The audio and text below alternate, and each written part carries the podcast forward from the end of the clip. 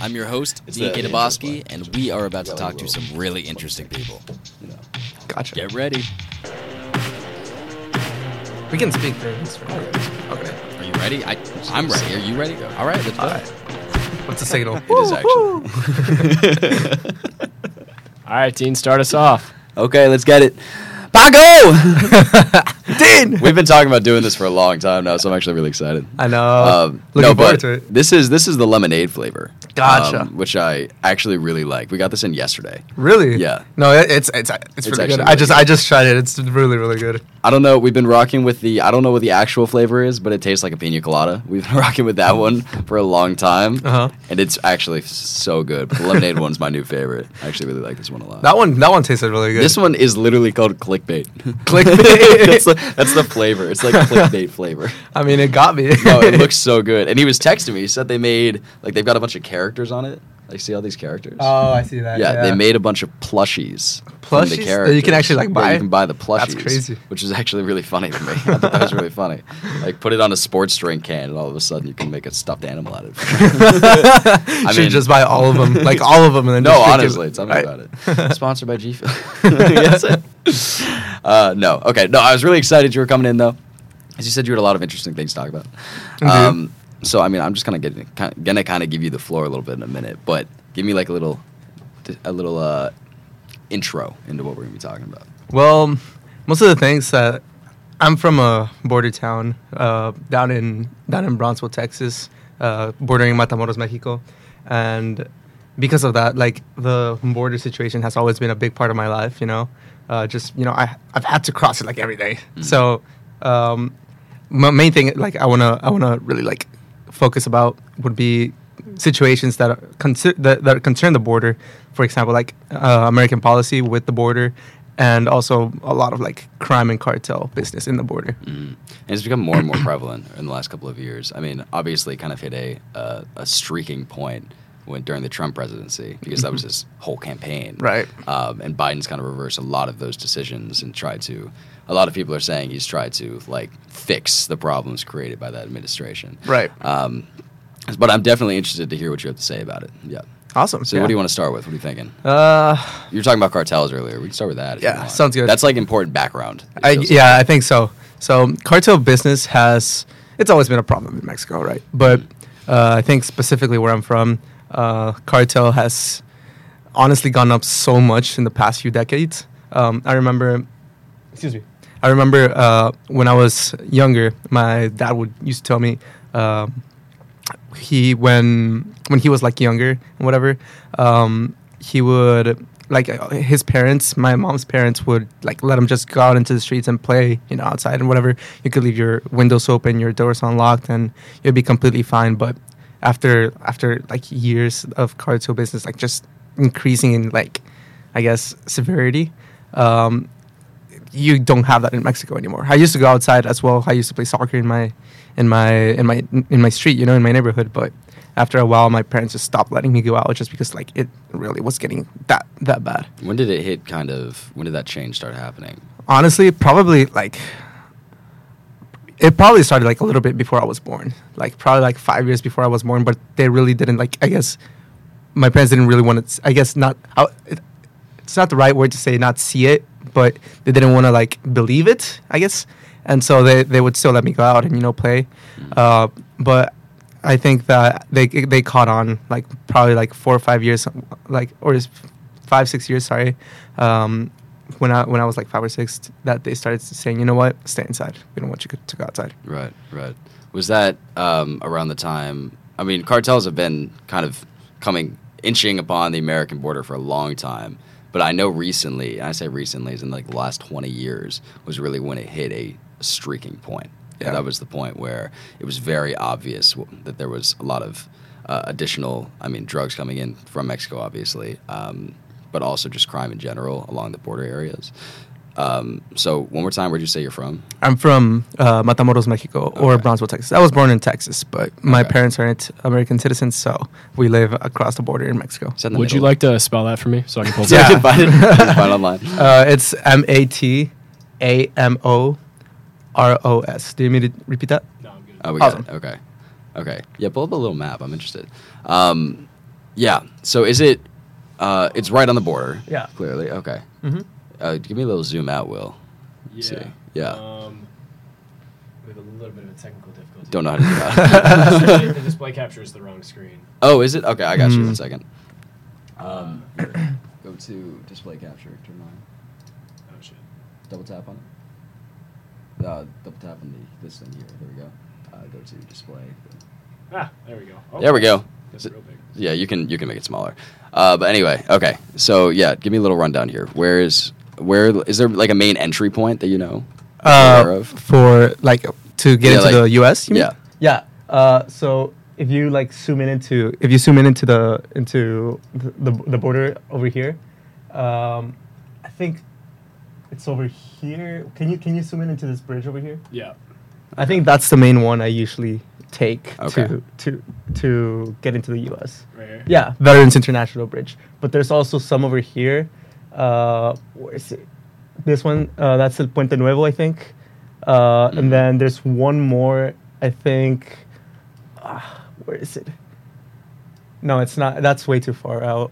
Um, there, there's So a lot of entry points. Yeah. There are a lot of entry There, points. there's four main ones. Uh, okay. There's El Puente Just in this area. just in Matamoros, yeah. Okay, So there's a Veterans Bridge, the one that I usually t- take, uh, that we call it El Puente de los Tomates. Right. Uh, then there's El Puente Nuevo, the one that I, the other one I showed you. Right. Uh, there's El Puente Viejo, which is a little bit, it's an older, it's an older bridge. I guess you can get that from the name. Right. And then there's, uh, I think, an even older one. It's called El Puente de los Indios. Okay. And that was, I think, that one's a lot older, but that one's like more, more to the west.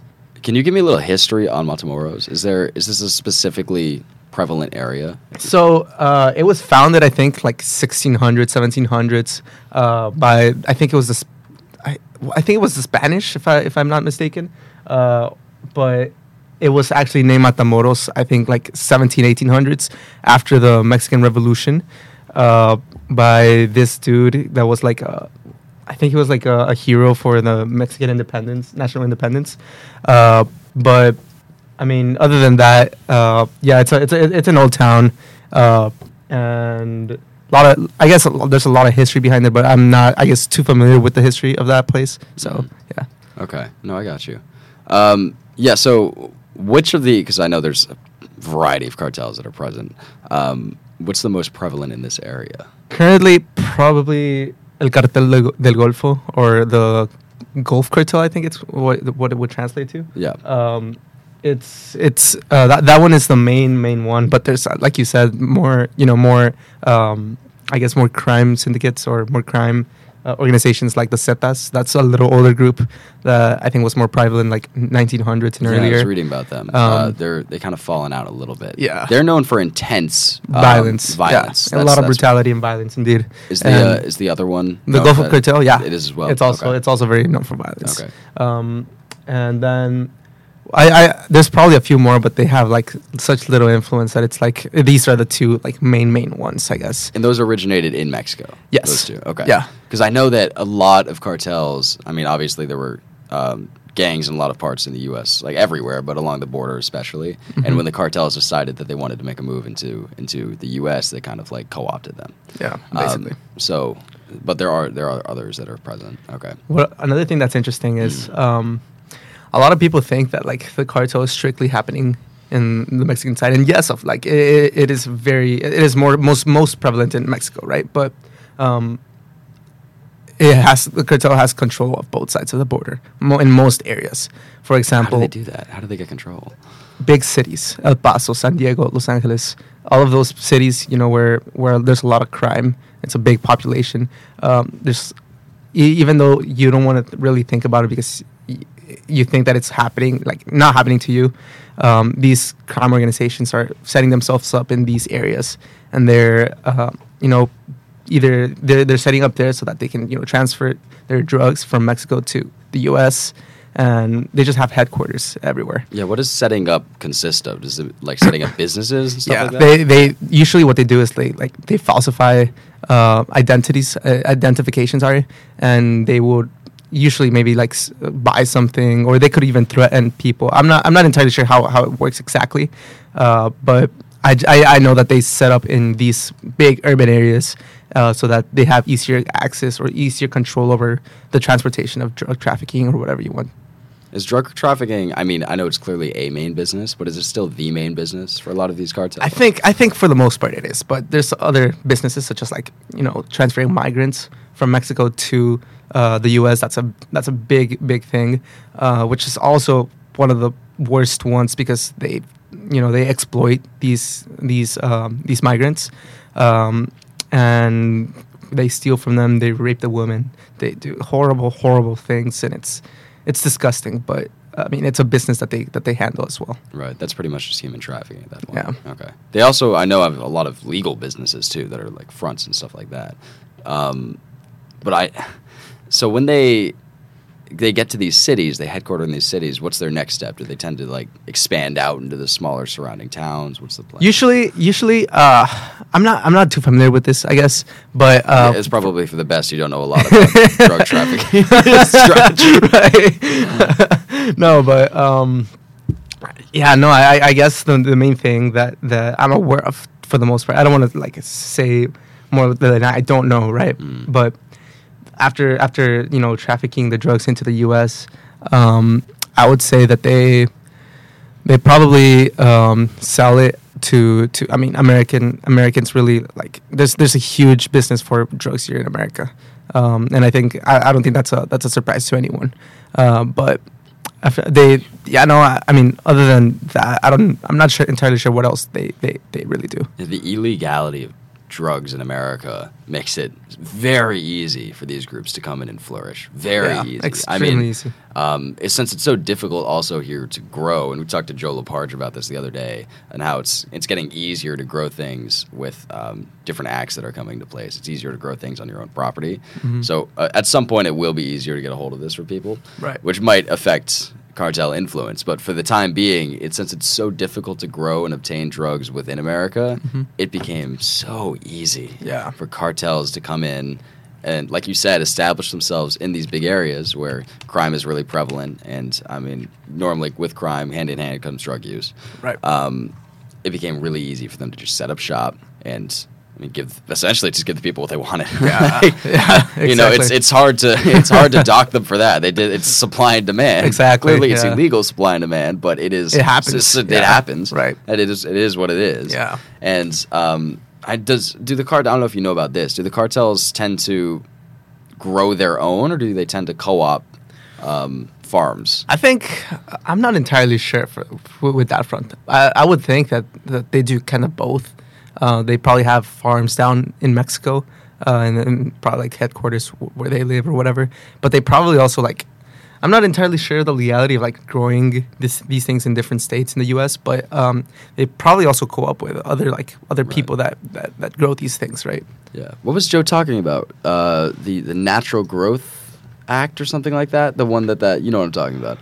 Um, I don't remember the name of it. Yeah, it was something like there's like a movement where a lot of people are trying to get drugs that come from plants legalized. Right. Wow. Right. So he was saying something along the lines of, uh, and this was on the topic of microdosing. Uh, the person that suggested this and brought it up to the Massachusetts government was someone that uh, essentially microdosed, um, unhappy with life, started microdosing and found joy again or something like that. So now she's trying to push this agenda where it would allow people to grow um, natural drugs Basically. like marijuana essentially Right.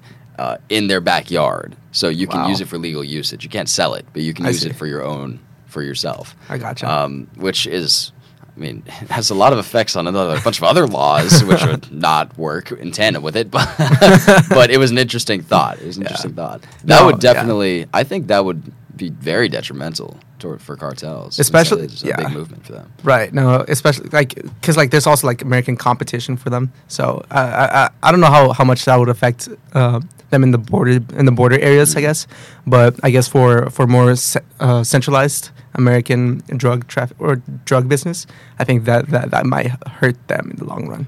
This actually brings me to something else I was thinking about. Mhm. Could you describe a little bit the difference between the way the Sinaloa cartel acted versus these new generation cartels that are coming in?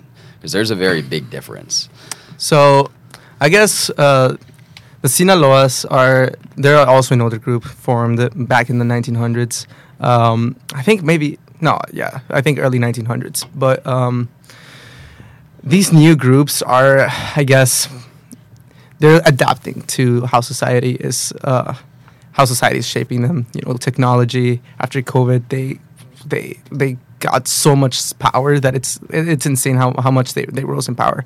I mean, currently, I think Matamoros is the, the primary economy for Matamoros is being driven by cartel business, um, and it, it's insane. Like the Sinaloas back back back when they were in control, in power, and whatever. Um, and not to say that they still don't have any influence because they obviously do, but I think that that for the most part, um, the Sinaloa cartel um, is it, it it it lost its power because it couldn't adapt to how how modern times were ask, were needed it to to adapt, and that's why other other groups like the Gulf of Cartel were able to you know overtake them. Um, and well, also for the fact that you know they're so brutal with their ways. They, I mean, the cartels. They if they're in enemy tor- territory, they'll hunt each other. So I think also the fact that that they're getting so much so much manufacturing uh, weaponry, you know, uh, gives them an edge over the Sinaloa cartel as well. So there's a, there's I mean, I mean there's a lot of factors that I'm not entirely like certain about either. Right. But those are the main things I know about those two cartels. I mean, even more generally, though, I know the Sinaloa cartel. I mean, it's a cartel, a crime cartel, so it still has a rep. But as cartels go, they were much less aggressive Oh, yeah. in the in, in regards to violence. Like they, strictly speaking, were a drug running cartel. That was their primary business. So, in that sense, they tried to respect the communities to an extent. They tried to you know, find their place in the community so that people would accept them and not they wouldn't have problems. Mm-hmm. These new cartels I've been hearing a lot are just hyper aggressive, hyper violent. Drug running is not their main source. They are there to control the area, you know, and you know, drug running is very lucrative, so they do it. But that's Right. not the reason that they're doing it. They're not doing it for money. They're doing it to have control. Right. Uh, and that is, I've heard that's the main difference maker uh, between a lot of the, the new cartels and the old ones. The old ones could they could get their respect in the community type thing. These new ones are just there to take over. Right. And actually, that brings me to another point that I had in mind. Um, I don't know if you guys uh, read about the the news report like a few weeks ago, a month ago.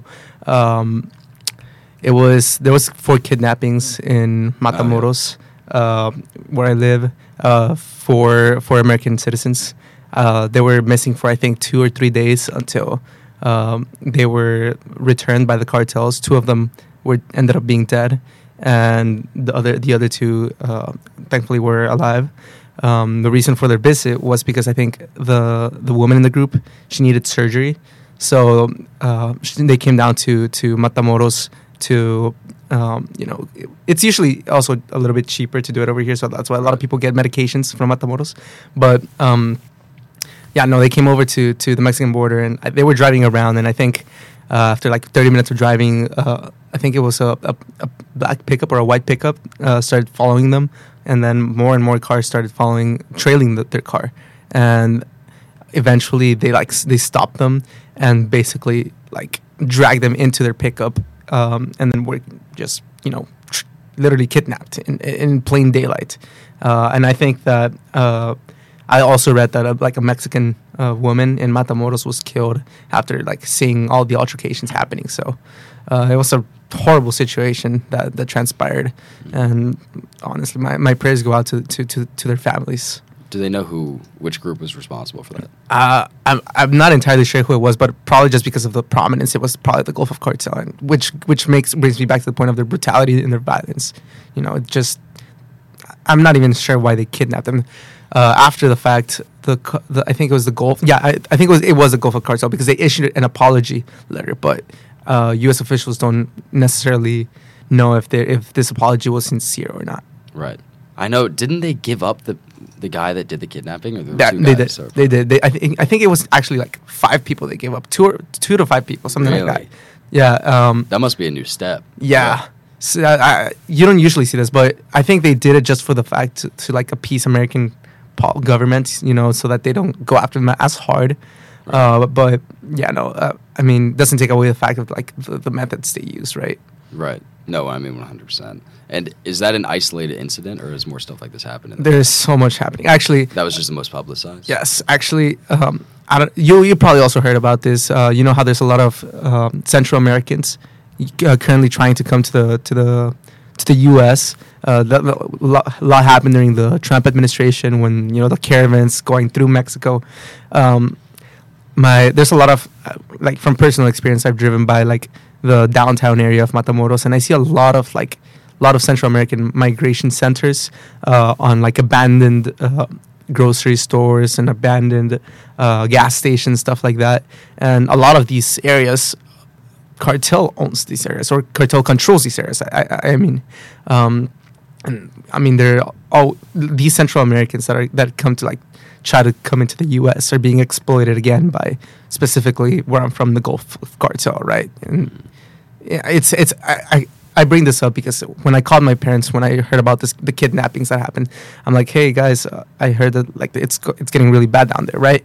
Uh, and my dad he started saying, yeah, no, the there was a few kidnappings and whatever, and I was following along with what what he was saying, but then I ended up saying, oh yeah, yeah, and the apparently like the four people are missing, right? And he tells me, oh, there were four people. I w- I, I, I knew about this this uh, other kidnapping that was like of Central Americans trying to get into the U.S. So we were talking about two completely different uh, things, and one was reported because they were American uh, citizens, while the other wasn't because well they were Central American citizens. So yeah, no, this even though like you may not hear about it, this is this is happening, and it's and it's horrible. Right. I mean, that also probably has a lot to do with, uh, like we were talking about earlier, recent changes in it, in policy in the United States. I mean, for so long, um, I mean, the whole the whole goal during the Trump administration was kind of to say America comes first. So, I mean, I'm sure over the last two years things have changed a little, but a lot during that time was focused on making sure Americans knew what was happening to Americans. They didn't really care about what was happening to those outside of America Right. or those trying to come into America. Right. Um, so, I mean, how that's a good transition, I guess. Mm-hmm. How have things changed in the last couple of years? Do you know a lot about how things have evolved? So I know when I when growing up um, during like all the all the administrations, I think like the mo- the main one I started getting into politics was probably the Obama administration. Um, I heard a lot of people like being super pro pro this is his administration because of, of the the border uh, situation. He I think he was if correct me if I'm wrong. I'm pretty sure he was uh, um, open border policy uh, the most part, For the most part. Um, a lot of people like that and i grew up thinking the same way right? Because like obviously like hey let's let's let's let like these people um, that are that are, that are needing the us help to to get them inside the border right? So obviously like for myself as well when the trump administration came in and they were like um, let's you know we have to, to close the, the border because of what's happening. I was kind of like i was kind of taken aback. I was like hey wait this this is happening in mexico as well right? Um, but after doing more research on this kind of stuff um, i learned that even if the the the like the people the migrants ha- are actually given access to the united states not only is it creating problems for the us it's actually not entirely safe because the cartel, like I mentioned earlier, controls both sides of the border. So in the mig- migration centers, if cartel, not saying that this happens in every migration center either, but um, cartel they d- usually deal with corrupt cops. So if uh, this this is going on in, in that area where corrupt cops are being paid off by the cartel to probably give up people as well. I'm not entirely like sa- saying that th- that this is uh, like completely out in the open that it's happening all the time, um, but I just want to. It to, does like, happen. It does happen, right? To bring a light up to it. Um, and so from after doing like my, like my research and everything, I as as a person that lives in Mexico, I think that closed borders still would I think would be the best one, the best option, uh, because of the fact that for one, it's creating problems for the American government, and for two, it's not solving the problem for for refugees that are seeking that they're seeking asylum in in uh, in the U.S. Right. I mean, on that note, one of the Trump administration's biggest um, biggest policies was those seeking asylum uh, to live in the U.S. had to stay in Mexico while they were processed. Yes. Which is, well, it's got it's ridiculous Yeah. if you think about it. Especially if that person is trying to seek asylum from Mexico into the United States, it makes Right. absolutely no sense. Right. Uh, that's something that was repealed, rec- or not recently, a couple two years ago, probably Mhm. under Biden. Um, but there were some of those policies just didn't make any sense. Yeah. And I mean, you see obviously what he was doing. You, Trump was very open about what he wanted to do. Right. So it's there's no digging you need to do to figure out where he was going with that. Right. But at the same time, they didn't make much sense. Um, it di- it didn't make much sense at all. Um, no, but you wanted you mentioned earlier like the corrupt cop situation, which it, it is very common for Yeah. cartels to pay off. I mean, clearly law enforcement agencies, but Mhm. also even now, um, there's a worry that they would be able to pay off the Mexican military. Oh, which is a they big, they do that. which would be a huge deal. No, they, Yeah. they they totally do that. hundred percent. I mean, they literally have like our Mexican president under a leash. Uh, they like the Yeah, who's the current president of Mexico? AMLO, uh, Andres Manuel Lopez Obrador. That's his name. Okay, Um, that's a crazy sick name. yeah, right?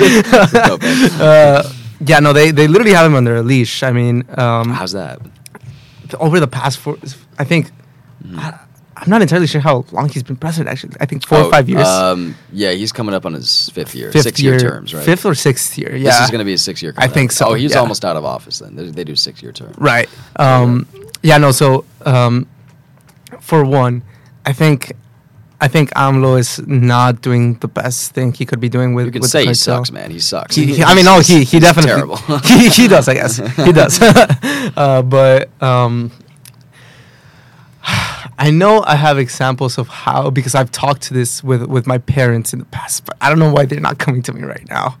Um, oh, like his policies. like like his policies and, and why the cartel is really like keeping him on a leash right now. Well, I know a little bit about this actually. Uh, he early on he adopted a very very hands off approach, very hands off, kind of with the mindset of if we leave them alone, Then then they'll they'll leave us leave alone. us alone. okay, yeah, Clearly, that's, not how that was going to happen. So that didn't work out at all. Yeah, Um, that, that was one of his policies, hundred percent. Yeah, um, which is really ironic because the president right before him, whose name I, I is totally slipping my mind. I read a lot about him a couple days ago. Um, I think he was president until 2012, so not right before him, but there was Was uh, it um the, the- not the one before him? You said. not the one right before him, the one Oh. be- uh, two presidents before this guy. Gotcha. I cannot remember his name. His term is until 2012. Will Hmm. um, I don't remember. Peña Nieto was the one before. Yeah. Right before? Okay. Right so, before. So the one right before Nieto um, is who I'm talking about. Regardless, he had a very hands-on approach. He was Mm-hmm. exactly the opposite as the, of the current president. He was using the military. He was going in constantly. That was a that was a, a dark time Yeah. for the cartels. Clearly, um, yeah. Okay, sure. Yeah, Calderon. There we go. Um, he was very very hands-on Mm-hmm. and that was it's ironic that that was his term because that was right around the time when the cartels really picked up uh, moving into America, which actually makes sense if you Yeah. think about it. They realize that they're at risk in Mexico. Right. Uh, moving into another country is uh, like Probably a the- logical the move. Correct- yeah, sense. the Expand your business, markets. right. Um, so he was very, very aggressive with the cartels. Mm-hmm. Now, six years later, you get this current president in with the crazy sick name, and, and he takes the opposite approach. His his policy was something like "hugs, not drugs" Yeah. or something. Is that Yeah. what it was called? Hugs, I- not drugs. Hugs, not Yeah. drugs. That was the policy. Yeah, yeah. You could laugh it up because it's fucking ridiculous. I I don't know who would have thought this would work, but literally his whole policy, his whole policy was, "Let's just see what happens, man. Let's leave him alone. See what happens." Yeah, he looks like you want to give you a hug, right? but the never take a result is, and, and honestly, like if you think about it, if he had been more aggressive at the beginning, then this wouldn't be a problem right now. But now, four years after using hugs, not drugs, it's very risky for him to try to come in with the military because you know it's been a while since they've been in action. Uh, the worry is that if he were to employ the military to fight the cartels, then first off, it'd be one of the, the bloodiest battles Mm-hmm. i- in Mexican history, which is saying something. Definitely saying something. Uh, because it would pretty much be guerrilla warfare. Right. Like, yes, obviously you know who you're fighting, but you don't know who you're fighting. Right. Because- Especially for the fact that cartels can also hire citizens, threaten them into into fighting with them. Exactly. And so it, you never know like who you're actually like fighting against. If you're fighting against citizens, parents who have kids, you know, Right. kids themselves, they, they probably will use kids as well. Right. Um, or the actual cartel. You know. It's a very, and this is seems like a stretch, but if you think about it, it's not. It's a very Vietnam esque situation here because you have um, the obviously the military within the country fighting their own citizens who they don't think are the people they're supposed to be fighting, Yeah. and they don't know if they just got the right guy or just a totally innocent. So it is a really tough situation. No, yeah. Plus, once again, like we said, the worry is that maybe the cartels could get to the military. right. They could they could bribe military officials, and then all of a sudden it becomes an entirely different situation where it's almost as though the cartels have the military under their thumb. Yeah. They could get all sorts of advanced weaponry, which they're already obtaining. I mean, in recent years, you've seen videos like they're all over the place Right. of cart uh, members of the cartel using AR-15s to Yeah. just try to take out planes and, and trucks. like, it's it's insane. Yeah. Uh, so that is drugs not hugs really did fuck over the current president because Yeah. now you've got a You just let them go military. loose, basically. Yeah, it's it's a lose, losing battle. Exactly. I mean, the hope was they could do it without violence. Right. It's a stupid hope. Yeah. I don't think that was ever going to. I to think I out. think I think that policy really showed the president's weakness in mm-hmm. w- with handling the, the crime syndicates in, in Mexico right now, and I think the crime syndicates really took advantage of that fact and just expanded their business to to levels like not seen before in the country so far. So yeah, I mean, because there's literally no opposition to them. So except themselves, except themselves, exactly, Yeah. exactly. Which I mean, uh, like you said, we were talking about earlier. These new generations, uh, these new cartels that are opening up. The uh, what uh, the Gulf that you were talking about. I was looking up this other one a second ago. Uh, Jalisco. we are talking about them. Jalisco. Uh, both hyper aggressive, and there were more too. Uh, all very hyper aggressive, kind of straying from the traditional business acumen Right. that the Sinaloas, for example, had followed for so long. Right. So, um, it, like you said, there's pretty much turf wars going Yeah. on all over Mexico. Horrible. Um, and it is expanding to the United States. Uh, like you said, there's not a lot of news coverage about it yet. But, you know, this big example we were talking about shows how Americans are affected, like how people that. Um, the, the people that got kidnapped were affected, and then all of a sudden everyone cares. Right. So the pro- the pro- question is, at what point will people start realizing, you know, what's happening? It's a huge problem, right? Yeah, I really don't know. Oh, what is this you're highlighting? Um, Yeah, here there was a data leak in 2022 that proved that there was a top law enforcement officer that was paying money to protect the cartel, and also that there's proof that um, soldiers from Mexico's military sell guns to the cartel. That Even though they're surprise me, supposed yeah. to fi- be fighting the drug war against them, they're selling the military weapons to the cartels. Yeah. drug war takes on an, an entirely different meaning. entirely different meaning. It's and I mean I'm not surprised. This is kind of like a. Uh, It's kind of kind of like when America sold weapons to Iran and Iraq. Like, yeah, like, like, they're, literally. they're fighting themselves, and there's just nothing nothing to take away from that. I mean, that is actually crazy though that that's happening. Um, that was military soldiers. Yeah, Mexican military. Crazy. That is crazy. and I mean that it, it's happening all over the country. Mm-hmm. Uh, and huge respect for the for the for the Mexican uh, citizens who are actually getting into the military to actually fight the cartel. Mm-hmm. Uh, but it's uh, the fact that so much of the military is corrupted because. Well, because of the weakness of the American, go- or uh, sorry, of the Mexican government, it's just, it's sad. Right. It's sad. Right. There are talks about the. I mean, what would be a solution uh, towards getting rid of cartels? You know, like it seems like fighting them's the way to go, but at the same time, they're getting nowhere. Right. Yeah. no. Um, So I was talking to the w- with my dad about this um, a while back, and he said that currently, like fighting them head on is probably not the best idea, just because of the the amount of like violence that would occur in Mexico. Uh, that that would like that would. I guess pr- pr- proceed the the intervention of the Mexican and American governments into into cartel business.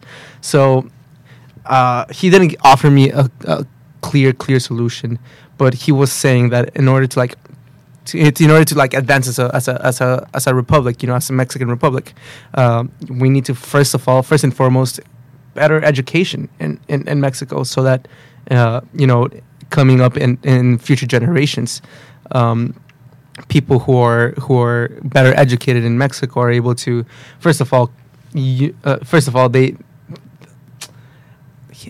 it's kind of hard to say just because again the, the cartel is such a such a tricky situation, right? Right. But I think the the main thing he told me is like, you know, we need to we need to get our children educated so that in the future they're able to take governmental positions. They need they, they're able to create better, I guess, better businesses also in Mexico, uh, and you need to strengthen uh, Mexican, I guess, demeanor over over um, civil authority and protection, and uh, that that really just comes with with getting better better schools, better education systems, and getting actual, you know, powerful leaders. I guess. Right. Right. No, honestly. Um, and you did, that brings up another important point is yes, it's important to educate your people so that you can, you know, learn and grow in the future. I'm sure that's the opposite of what the cartels want. Right. So There's going to be a lot of pushback from there too. exactly. I mean, that is a big problem. Um, is that you know all these good ideas that we can come up with are the opposite of what the people with the power want to happen. Exactly. So even if you have a sitting a sitting president in New Mexico that really wants to make it happen, it would still be very difficult. you Exactly. know? And um, uh, okay, here we go.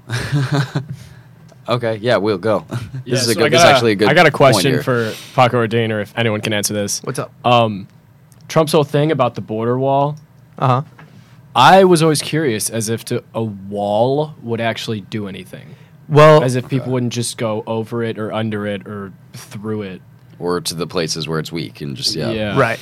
So the wall that, that that's been going on. There's a lot of misconceptions about the wall uh, that that he was proposing. Of course, it was strengthening, you know, uh, the border gate that, that, that exists in, in my area and every and everywhere along the border. But it also didn't really mean make a 50 foot wall, right? It just meant like strengthening the the amount of security that goes with the wall and. Um, it's uh, can, can you repeat one more time your, what your question was? Uh, yeah, just if the border wall like actually does anything, It- like if it really actually helps the situation, or if it just worsens it, or You mean beyond just like Is a waste creating of a money. physical barrier? yeah, type if thing? like Yeah. the physical barrier actually does anything for the situation.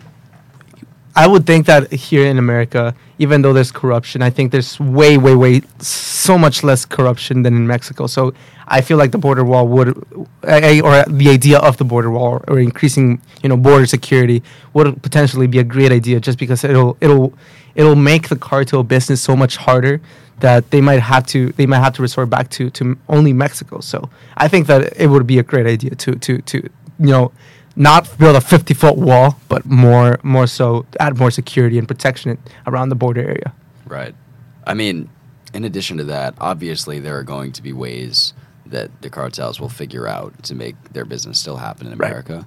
But even if you can make it just that much harder, Exactly. it would become, you know, It might not maybe be. Yeah, it's not. It's not. groups. It's not good for the business. It, it's bad, Exactly. terrible for the business. Exactly. But maybe for one of, like, just one of the groups would be like, this isn't worth it. yeah, exactly, That's kind of the hope there, right? exactly. And then if you do that, Mm-hmm. then you can cut off communication between uh, the American side of the border and the Mexican side of the border, where the cartels are headquartered, Mm-hmm. and you know that'll weaken them in the long run because they then they have no business, right? So, I think it'll be. I think personally, it would, it would be a great idea To have a border to wall. uh, to have a border wall. Yeah, Yes. Yeah.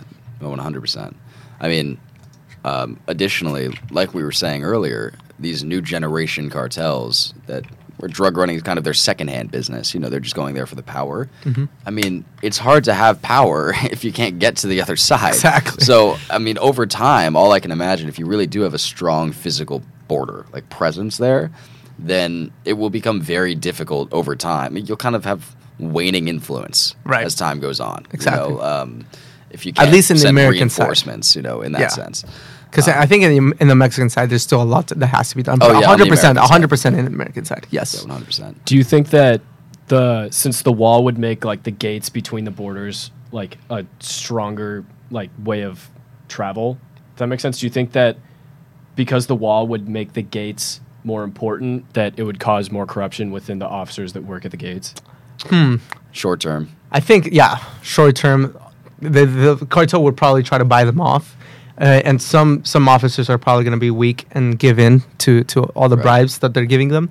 But I think in, in the long term, again, just, just because you're going you're gonna keep adding security and security to the border, uh, these officers that are corrupt in these areas will probably be, you know, washed out by actual, you know, good American uh, police officers in border patrol. So I think like Dean said, short term, yes, it would happen, but over the long term, it, it it'll be a benefit to American to the American society. Yeah, the beauty of having so like fewer entrance points is that you don't need unlimited people at that point. You need like you said a couple of good individuals working like working specific areas. You don't need to have in a lot of places there's 50 mile gaps where there's just no border wall at all Exactly. uh, because the Trump administration essentially ran out of time. Right. They, they couldn't build the wall that they had wanted to. So you have 50 mile gaps of just Desert. open area Desert. for for cartels. That's to where they. That's where they of. conduct their business. Yeah. Where there's no border security. If you shut that shit off, first off, it'll be a huge financial hit for the cartels if they have to bribe every guy they go past. Yeah. Additionally, it will just, like I said, become not worth it at some Exactly. point. What's the point in bribing all these people? We're just losing money at this point. exactly. You know? So, yeah, I'm sure there's, like I said, still be ways for influence to grow in different places in, in, in the United States, mm-hmm. but it would become so much harder. This is a trade off, though. The border wall is a huge trade off. Yes, it would be great to block off the cartels from getting in, but then there also creates an entirely different problem for refugees and asylum seekers. Uh, it will become way more difficult. Um, so it is t- t- completely a trade off, as with everything. There's no Right. such thing as a perfect solution here. Right. So uh, and I guess to to add a little bit more to the to the to the to the coming to the U.S. Uh, situation for Mexican citizens, um, I think that that as you know, as someone that lives in Mexico, I understand the laws that, that that go with you know the transfer over from from Mexico to the U.S. being a huge process. Oh, I yeah. think I think that there needs to be a reform in that area because it's just taking way too long for for Mexican citizens to be in, in I guess inducted into the, into the U.S. into the U.S. government or into the U.S. society. Um, and that's a it's a huge thing uh, that, that I've always been you know kind of envious of with with other with my friends about because I, I live in Mexico right so um, when I went to school in, in the U.S. in Brownsville um, I would uh, you know my, my friends would always be doing sleepovers they would be always hanging out at each other's houses like after school whatever you know um, but I never got that I, I I always you know had to cross the border back into Mexico and it it was always so scary, right? Because my my mom would always say, "Pa- no, she would tell me, Paco, si te digo que te que te agaches, te agachas. Meaning, if you need to if you need to like duck, if I tell you to duck, you duck, right? Because like just because like it's it, it's that dangerous where, where I'm from, right? Um, and I would always ask her, mom, what about what about you, right? Uh, don't you wouldn't you also have to duck? And she would tell me, I have to be the one driving here. So it's like it, it, it's always it, it's always been so so dangerous where I'm from. So I was always envious of, the, of the fact of that my friends were always you know they could live the the, the safe in the safety of, of the U.S. government society's um, arms. And I would ask my mom, "Hey, why why why can't we move to the U.S. right?" And she said, "Well, it's because we're we're Mexican citizens, and we'd have to we have to apply for for uh, American citizenship. Um, but not only would that be uh, not only would that take a long long process, but we're also leaving like all the the jobs that they have currently in Mexico, and it, it, it was just not, I guess, not practical to do. Yeah. So what is it? Can you describe that pr- process a little bit, uh, maybe towards um, getting an American citizenship? Do you know what that process would look like? I'm not entirely sure. Actually. I know it's It's incredibly long. I know It's I have a few friends that that um, that have been uh, among along this process, and I've heard from people that they've taken up to fif- from 15 up to 20 years for their American citizenship to finally come in, and they're able to actually live in the U.S. So.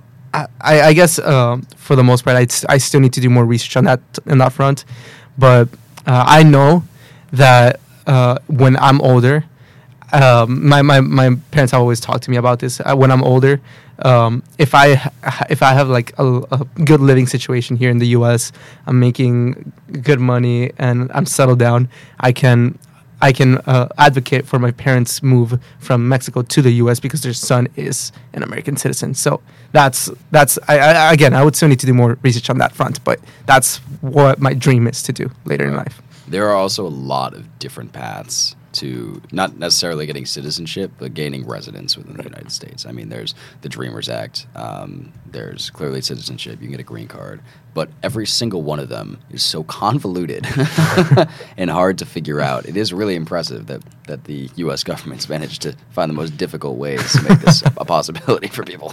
Um, but it, did you find some steps super quick? Uh, yeah, I'm working on that right now. Okay. I should have logged you into ChatGPT. yeah, should. Um, but yeah, no, it is crazy. I went to a talk earlier this year, hosted by Carol. Actually, Oh. um, she did. She put on this talk, and she was talking about just a couple of different methods uh, towards gaining residence in the United States. I see. Um, because her mother had, I can't remember uh, which method she used, but.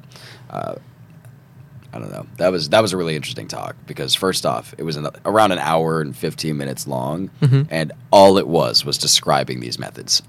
It's it took an Uh, hour I- and I- fifteen I could've- minutes. I could've used that. all it did for an hour and fifteen minutes was describe these methods, and they they people that were using these different methods were talking on the uh, on a panel too, so it I was really see. interesting. I. It was just um, incredible to me that it took that long to describe what each of these things does. I was like, really? That Like, long? We're still going. Like, Yeah. it's, it's not a one one or two step process. It's ridiculous. And I mean, it makes sense, right? Just because, like, just because, like, you have to make sure that you have uh, everything. I, I think it's like a, a lot of trust as well. For for you can't really just accept anyone on the go on the fly, Mm. but at the same time, it's taking way way too long to, to, to process these things. So it's right. it's it, it needs to it needs to change, in my opinion. we talked earlier about how the Trump administration implemented some some policies um, in order to try to speed up this process a little bit. You want to talk a little bit about the kids in cages situation as well, and that was a part of Yeah. one of his ideas, which was separating families from each other. So I think I'm not in. Okay, so for, for, for this for this topic, it's it's it's it's a very very iffy topic for me, just because uh, I used to do a lot more research on this like back two years ago, three years ago, but I haven't seen that in a, in a, in a while. I do know that this this kids in cages policy has it started since the since the Obama administration, if I'm not mistaken, um, and basically it was it's it, it it was just having children in detention centers when they're, they're when families cross over from Mexico to, to the U.S. And I think under the Trump administration, I'm, I'm not sure if it was as punishment or or what it was exactly, just because I haven't really re- researched it. But um, the like during the Trump administration, the families would be separated, and the children were kept in an area while the parents were kept in another area or deported back and uh, I think now in the Biden administration, I think that that that that was kind of like uh, appealed. So Yeah. it's it's no longer happening. The, families are together again, which is good. Um, so big thing in his campaign. Yeah. was saying we're going to bring the families back together that were separated. Right. This policy. I don't know his method of doing that. Yeah, no, I me neither. Like you said, if they deported parents and the children are still in America, I don't know if that method was deporting the child or bringing the parents back. Right. I don't know what the situation Right. is there. So definitely an iffy, iffy topic. Iffy in that regard. right, Um, but yeah, I know that that was huge during. I think you're right. I think it started during Obama's administration, but it was huge during the Trump administration. Um, because Mm-hmm. and I think that's because a lot of coverage was was was given to the to the to the Trump administration. Oh, yeah. But I mean, even then, I think for even here now in the Biden administration and Obama administration, it's just as prevalent. It's just that it's not covered by the media. Right. So, just something to think about. I mean, the problem with the method was that it was for what Trump was trying to accomplish, which was clearly a flawed and terrible method. It was very effective for what he wanted to accomplish. Exactly. That was the main problem with it, is that um, it got a lot of support from his supporters. Because, I mean, frankly, they weren't thinking about how it affects people, They're thinking about how it fixes their problem. Right. Um, which is, I mean, that's the problem with a lot of policy. That was the problem when we pulled out of Afghanistan earlier last year. I Yeah. mean, that, that was the problem with Ukraine right now. Uh, it's just half of the country wants to do like what Trump was a big fan of, put us 1st Mhm. what's best for us, and then the other half is thinking about, you know, what's best for everybody involved. Like, Right. what about these people that we're leaving out, stuff like that. Right. Um, It's a huge, huge, huge issue. yeah, That, that- and I it's mean, not just a split either. It's not like like right leaning people think one way, left the other. It's Right. like it's just intermixed. Exactly, Like, people exactly. are always thinking about different things. you know? Exactly. No, That's just right. how it is. Um, but that was definitely, obviously, a super controversial topic. Mm-hmm. Um, I'm interested to see the effects uh, in the coming years of that. No, I, I agree. I I don't know. I don't know how how next presidency is gonna han- handle this. Right. Hopefully, with a little more elegance. uh, have a. but I, I don't think this this issue is going to be resolved anytime soon. Right. Um, maybe 20 years down the line, 30 years down the line, maybe we'll start seeing effects, like actual good good good policies being implemented. But I mean, currently there's I, I don't see like a lot of things happening in the border situation. Right. Um, but I think ma- main thing I would advocate for again would be just that that that border wall to add security to the places that need security, uh, hurt the cartel business, and hopefully just you know make, I guess. I guess speaking as an American here, uh, make America um, a, a great place to live again, right? Uh, Like especially where I'm from in the border in border towns, you know, just because it's so dangerous down there. Yeah, I mean, no, definitely. I see what you're saying there. I mean, uh, on that note, actually, um, I'm more interested to see what the next president of Mexico is going to do than what because we already know. Us, we don't know this, but it's pretty clear who the candidates are going to be running for presidency in the U.S. It's going to be Biden versus either Donald Trump. Depends on what happens with his indictment right now Or probably or DeSantis. DeSantis. Yeah. And they have similar border policies. Right. So we kind of know what the situation is going to look like in America. Mhm. Like either way, what's going to happen. Right. I'm more interested to see who the next president of Mexico, who is just no one knows who it's going to be yet. Yeah. There's like there's not even uh, polls out yet. Yeah. No- no who it's gonna candidates yet. No candidates. Right. It's in a, probably a year and a half ish. Right. Maybe a year at this point. And I mean. He's not going to take the hugs for drugs approach. Hopefully, That's for sure. Like, We've seen how that works. I don't think anyone in their right mind would go for that. Exactly. Um, so it is going to be really interesting to see what the next president of Mexico is. The interesting thing about the current president, and we talked about this earlier, obviously, but the interesting thing is he's trying to target underlying problems, social, financial issues, as opposed to going head on with the cartels. And it's an interesting approach. He's not being aggressive enough with that. But I think the key there is, like you said, the education, but also the financial situations, right? If you can improve the financial situation, I mean, even just along the borders of the United States, then it would dramatically decrease the the um, I guess interest for the cartels to come into America, and also just for immigrants. Like immigration would probably decrease if the border towns were built up financially. exactly. No, so yeah, it will be interesting to see if that's an approach that the next president takes. Yeah. No, I I hundred percent agree.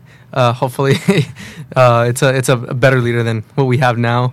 So yeah, no, I'm I'm looking forward to see what what what, what the candidates in Mexico are going to be for next for I think the next presidency. Yeah. I think that's coming up in two years, a year, something like that. A year and a half. Yeah, something like that. Yeah. I mean, oh, are you looking at presidential polls right now? Yeah, I'm looking at. It. Why uh, is Chris Christie on this? There's no way. Couldn't tell you, but it says that right now the top three predicted people for uh, the Republican candidate is Trump, DeSantis, and Mike Pence. yeah, there's gonna. Yeah, Big names too. it all is gonna come down to what happens in Trump's indictment right now. Um, in his, uh, I'm not I'm not too familiar with, with what's going on there. What what With what is that, what exactly is it going is on? a really convoluted situation. Very interesting though. Um, so, essentially, it all circulates around hush money payments from Mm-hmm. 2016, right before his election, or right before. Um, You mean like ta- tax fraud, something like that? No, actual hush money payments like bribery to not say Oh, anything. I he see. paid a porn star two hundred fifty thousand dollars, something like that, to essentially not say that you know we hooked up. uh, and he did that right before voting was going to happen, so Mm-hmm. she wouldn't come out, and because he is a very a part of his platform is very religious, Mhm. so it would have been probably detrimental, Right. Uh, and it was already going to be a close race. And is that is that 100 percent proven? Uh, he definitely did that. Gotcha. He's. I think he's denying that. I think he's denying what the money was for, but Uh-huh. he definitely made a payment off the books that he wrote down as a business expense. Gotcha. Yeah, the is thing with that is he he gave his money to I believe it was his lawyer Uh huh. Uh, yeah, for something quote like unquote legal fees, and then that whatever two hundred fifty thousand dollars was given to the porn started. I Keep see. quiet. And that, in and of itself, is not what makes it a criminal charge, which is the convoluted part there. So the reason is they're getting him for fraud, for making a payment that was not what it was for. Mm. It was the additional bribery charge that made it a criminal act. So Gotcha. those two separate things would both be I, either misdemeanors or not a criminal offense. Uh, Mm-hmm. Is the point there? They'd probably be civil cases. Okay. But the fact that it was one using one of the charges being covered up to cover up the other charge is what makes it a criminal thing. So that's why it's I say it's so convoluted because it's clearly a bit of a reach. Mm-hmm.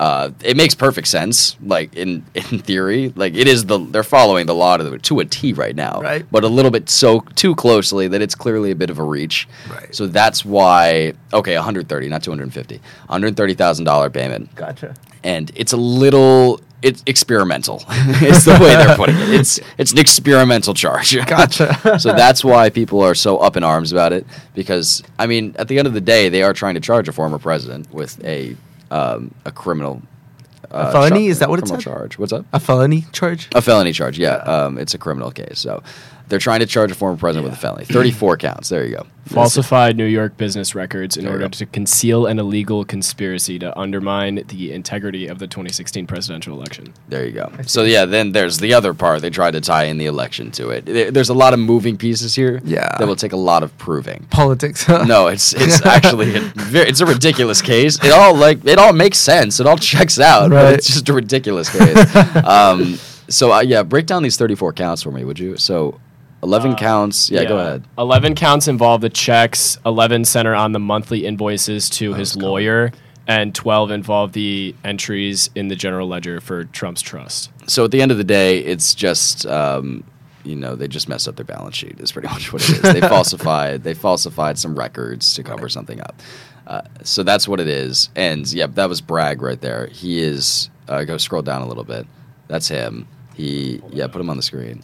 So he is the district attorney in Man in Manhattan. He's pretty much the most powerful um, district attorney in New York, and he's bringing this upon Trump here. Gotcha. So that's the situation. He's a he's a liberal. Uh, he is. I mean, clearly, as in his position, he's pretty supposed to be like Supreme Court esque. Like they don't really have a, a leaning, but he's clearly a liberal. Gotcha. And he's bringing it on Trump. On Trump. Yeah. Uh, prob- I don't know what the situation's going to come of. I don't know what's gonna happen. but as things stand right now, everything that he said actually checks out. Fair, fair. It's a it's a stretch, but it I, checks th- out. I mean, I think I think if uh, I think that because Trump did this, I mean, obviously he should he should face the, the consequences for what he did. But I think it's also a big part.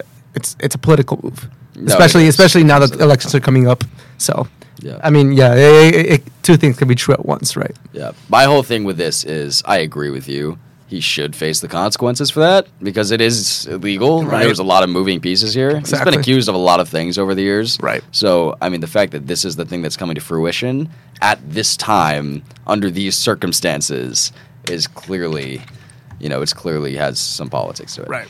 Um, my whole issue with it, though, is I mean, this is going to be the first time that a former president's been charged with anything, any criminal, um, Offense. any criminal offense, which creates an entirely new problem, uh, a targeting problem specifically.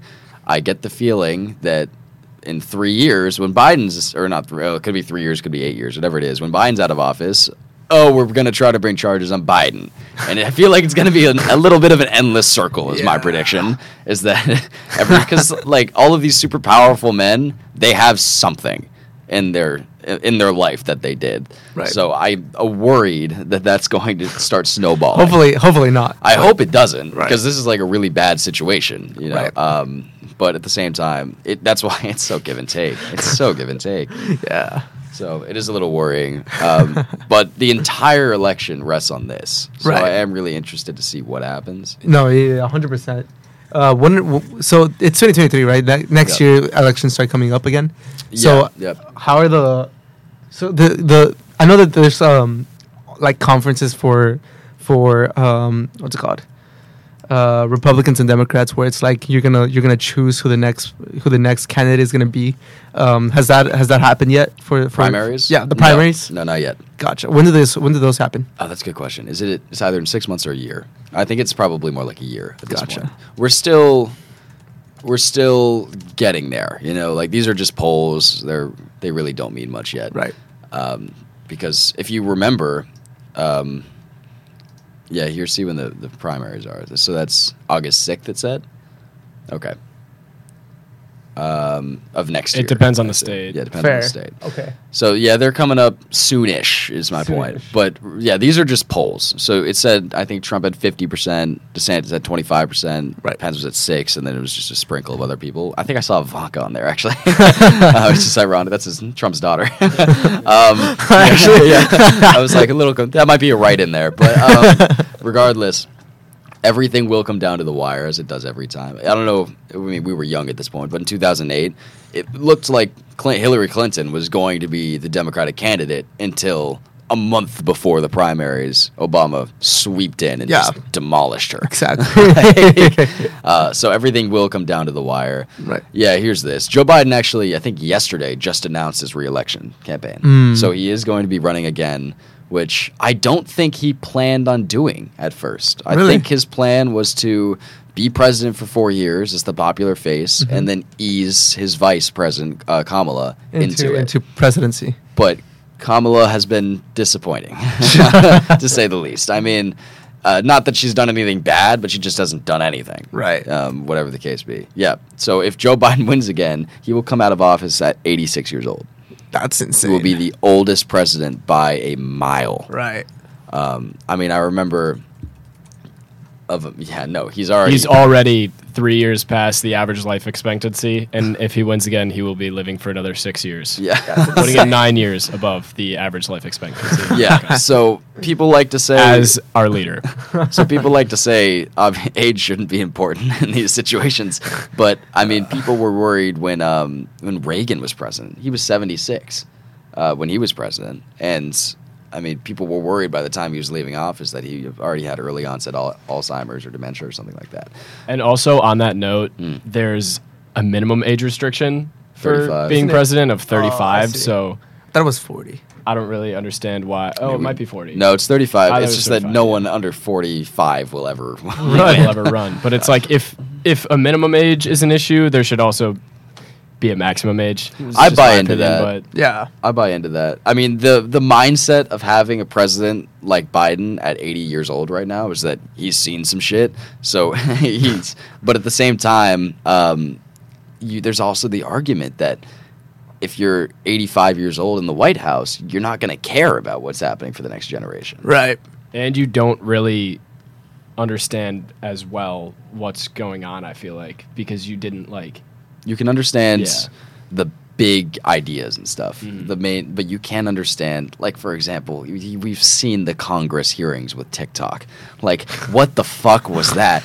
That's Did you connect to. Wi-Fi when you turn on TikTok? Like, what the fuck? so there, there is like a problem there if you think about it.